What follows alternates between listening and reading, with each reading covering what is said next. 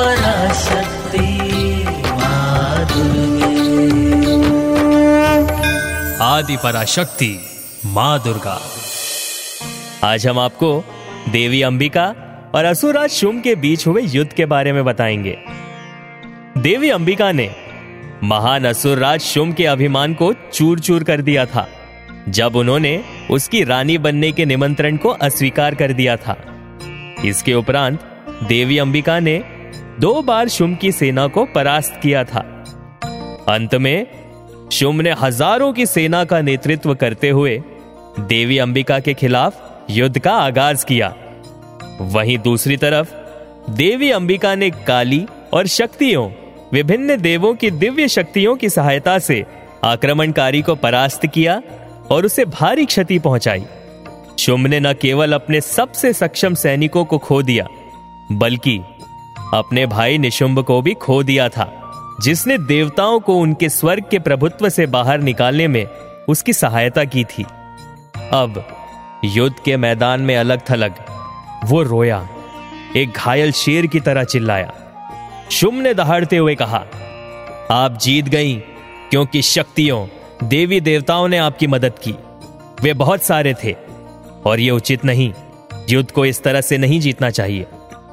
इस पर देवी अंबिका ने शुम को चिढ़ाते हुए कहा, क्या तुम्हें यकीन है कि वहाँ बहुत सारी देवियाँ थी? तभी असंख्य शक्तियाँ आगे बढ़ी और देवी अंबिका के शरीर में लुप्त हो गई और इससे शुंभ को बहुत आश्चर्य हुआ। इसके उपरांत देवी अंबिका ने कहा, अब मैं अकेली हूँ। तुम मुझसे लड़ सकते हो। सदगुणों की देवी अंबिका और सत्ता का भूखा शुंभ।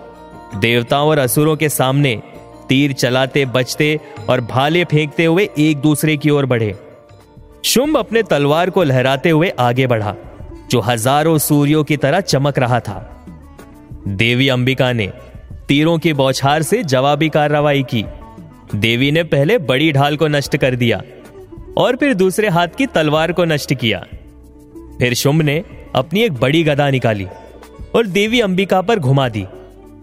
किंतु देवी अंबिका कुशल पूर्वक इस प्रहार से बच गई और आगे बढ़कर अपनी बंद मुट्ठी उसकी छाती पर पटक दी।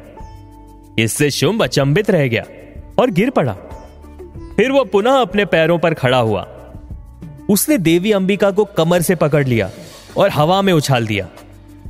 देवी अंबिका हवा में ही संभल गई और उन्होंने शुंभ के पैर को पकड़कर उसे चारों ओर घुमाया और फिर ज़मीन पर पटक दिया। शुंभ हिल गया था। लेकिन उसे कोई हानि नहीं पहुँची। फिर वो अपने हाथों से देवी अंबिका का गला घोंटने के इरादे से आगे बढ़ा। फिर देवी अंबिका ने ज़मीन से एक भाला लिया और शुंभ की ओर फेंक दिया। भाला सीधा जाकर शुंभ की छाती में घुस गया, जिससे वो बेहोश हो गया और ज़मीन पर गिर पड़ा। उसके लिए यह सब खत्म हो गया था। जब शुम के सैनिकों ने अपने स्वामी को मरा हुआ देखा तो वो सेना तितर बितर हो गई और वो सैनिक अपने पाताल लोक पहुँचने तक भागते रहे। जब तीनों लोकों में शांति लौट आई तो पृथ्वी के निवासियों और देवताओं को राहत मिली और यह शांति कई वर्षों तक कायम रही। सभी ने हाथ जोड़कर देवी अंबिका को नमस्कार किया और उनकी स्तुति गाई। तो ये थी देवी अंबिका और शुम के बीच हुए युद्ध की कथा। ओम दुम दुर्गाय नमो नमः। आप सुन रहे थे आदि पराशक्ति माँ Durga only on radio city